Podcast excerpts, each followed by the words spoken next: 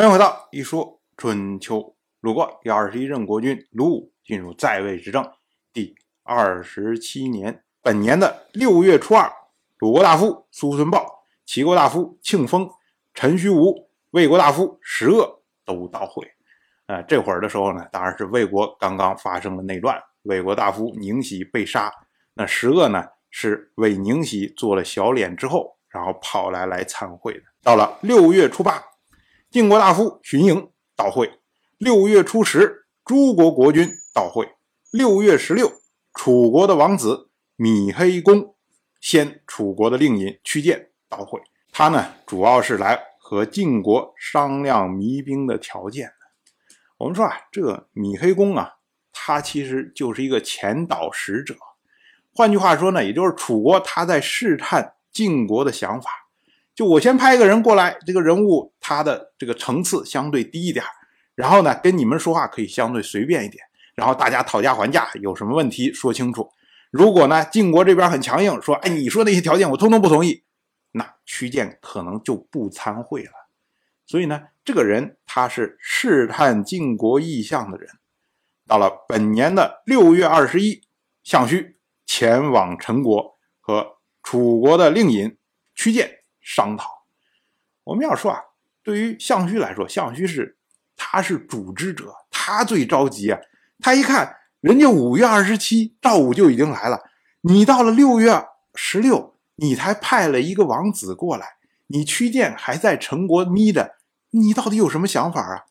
所以呢，他要到陈国亲自和屈建商讨。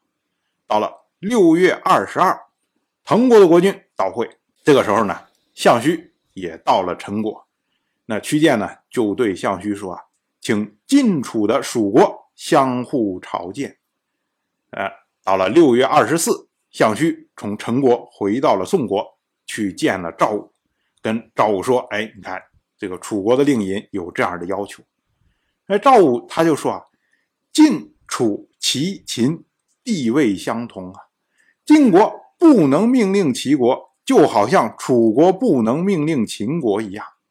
楚国的国君如果能让秦国。”屈尊朝见敝国，寡君岂敢不向齐国请求？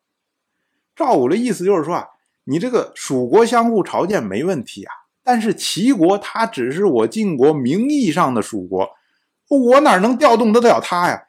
就好像秦国也是楚国名义上的蜀国，你楚国能调动得了秦国吗？所以你这个条件我没做不到啊，没办法。于是呢，到了六月二十六。项须又跑到陈国，将赵武这套话转告给了屈建。屈建一看呢，不能决定，于是呢，他就派传车将这个消息转告给了楚国的国君米昭。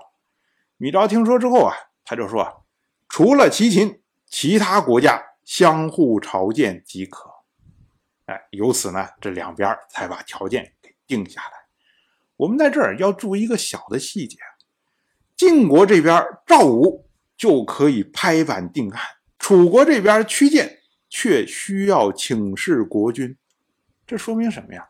说明楚国的国君还拥有相当的权利呀，他有最后的拍板权。可是呢，晋国的国君已经是摆设而已啊。到了本年的七月初二，项须再一次回到了宋国，当天晚上呢。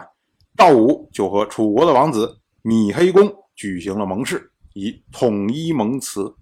换句话说呢，也就是项须从陈国带回来了楚国国君米昭和楚国令尹屈建他们的意见。那么赵武就和留在宋国的这位米黑公先举行盟誓，就说我们前面商讨了这一些东西，我们通通达成协议，我们落实在纸上，你就放心好了，绝对不会有变化。哎这样的话呢，到了七月初四，楚国的令尹屈建终于从陈国启程，来到了宋国。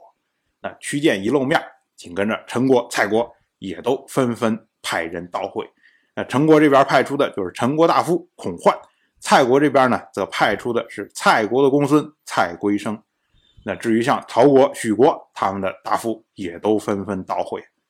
当时呢，各国的军队。都用篱笆作为分界，晋楚在南边的两端。